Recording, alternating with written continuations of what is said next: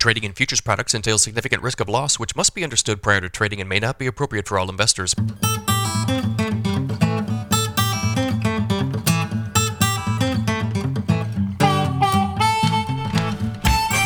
Good morning, everybody. It's Wednesday, February 22nd, 5:38 a.m. Central Time.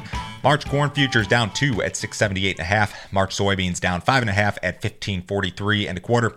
March Chicago wheat down eight and a half at 742. March spring wheat down 14 and a half cents at 889 and three quarters. March spring wheat up a quarter at 924 and three quarters. Hey, if you guys are watching on YouTube, make sure you subscribe to the channel. I'm getting super close to 8,000 subscribers. Love to get there this week or next week. Appreciate it as always. We got a whole bunch of geopolitical stuff to talk about today.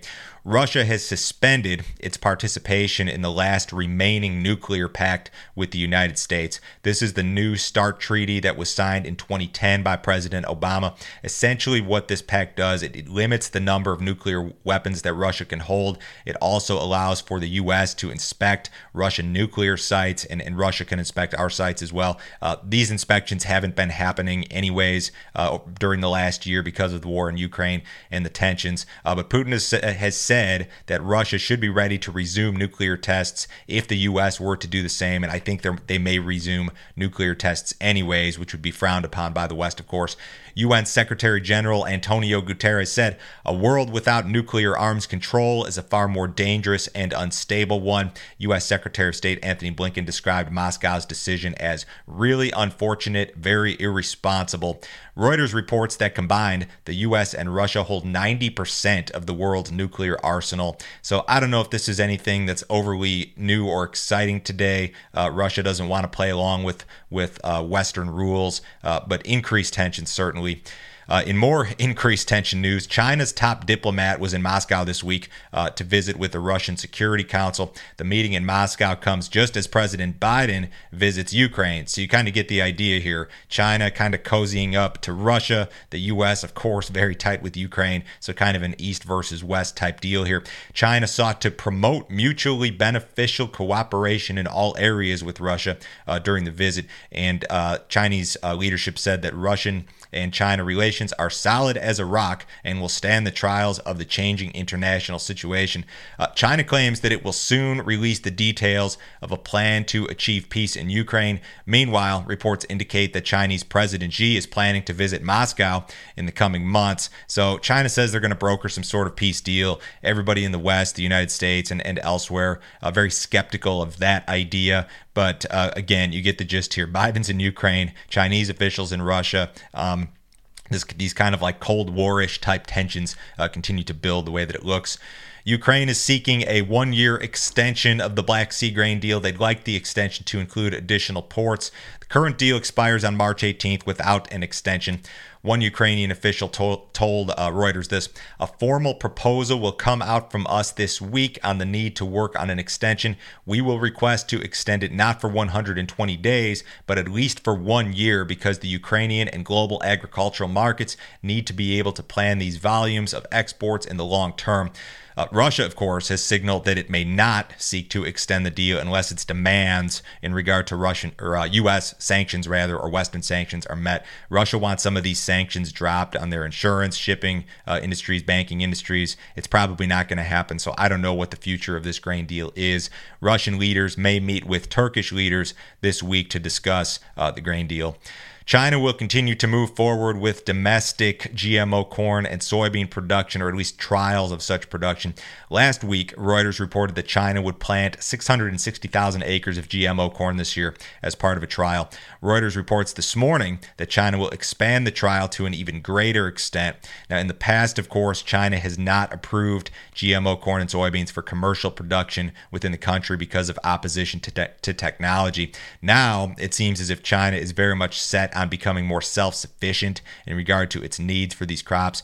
Uh, Chinese farming practices are well behind the U.S. or even Brazil in regard to technology and equipment. Of course, the GMO implication. Now, China, of course, has consistently imported GMO corn and soybeans, but just has not allowed for domestic production. So maybe this move comes amid tensions with the U.S., uh, maybe amid the loss of Ukraine as a reliable supplier. Uh, maybe they just want to be more self sufficient for a number of different reasons, but uh, they're going to push forward with this idea here. U.S. corn shipments are down sharply versus a year ago. We had our export inspections or uh, shipments report out yesterday. USDA reported that only 25 million bushels of corn were inspected for export during the week ending February 21st. That was up 10% on the week, but down 61% versus the same week last year. Accumulated corn shipments for the current marketing year are down 37% versus the same period last year. Sales are down 40%, yet USDA projects that exports will decline by only 22% this year. So uh, I think that this is an old argument, but still a good one that USDA is probably too high with its corn export number, despite the fact that we've had some better sales in recent weeks. If you look at this chart that's on my screen here, the, these uh, green bars, this is like the first seven or eight weeks of the year here over the last uh, six years. And you can see versus like the, the last six years, we're just not where we should be in terms of, of shipments or where we'd like to be. And ideally, you know, moving forward here uh, into this, say, uh, late February, March timeframe, we'll see an improvement. But you know what? We just don't have the sales to uh, to we don't have the sales on the books to ultimately uh, result in shipments that would be similar to last year's levels. That's just not going to happen. Uh, could we sell some more corn? Could sales improve? Yeah, it can improve a little bit, but USDA is probably still a little bit too high with its export projection. USDA will release Ag Outlook Forum estimates on Thursday morning, tomorrow, I believe, at 7 a.m. Central Time. So people will watch this. It's going to include kind of a baseline look at your new crop uh, corn and soybean balance sheets. Uh, they're going to start with trend yields. They're going to assume normal weather. I think the acreage numbers will be the ones that uh, people are most interested in. Those acreage projections will take into account your January 12th winter wheat and canola seedings report. Uh, this thing is a placeholder. The more important report is March 31st. That's the the prospective plantings report, which is based on farmer surveys. But uh, this will be something to talk about here for a few weeks at least. The U.S. stock market posted its worst day of the year yesterday. The S&P 500 lost 2%. The Dow lost 700 points, or about 2%. Uh, the S&P is still up 4.1% year to date, following a recent streak of losses. Federal Reserve officials continue to emphasize the need to raise rates until inflation levels ease to their 2% target. Uh, one analyst at Prudent Management Associates told MarketWatch this yesterday.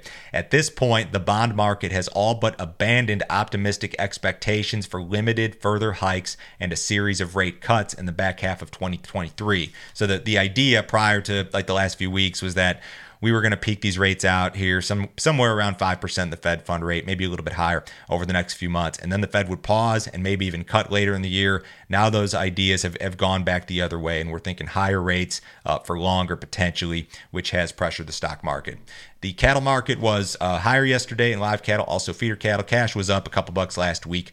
We'll see what develops here this week. Uh, U.S. dollars higher. The S&P's down six. The Dow Jones down 40 points. Uh, bonds are up just a little bit. Gold's about flat. Silver about flat. Crude oil uh, continues to struggle, down 87 cents in the April WTI, 75.49 last trade there. Have a great day today, guys. I will talk to you Thursday.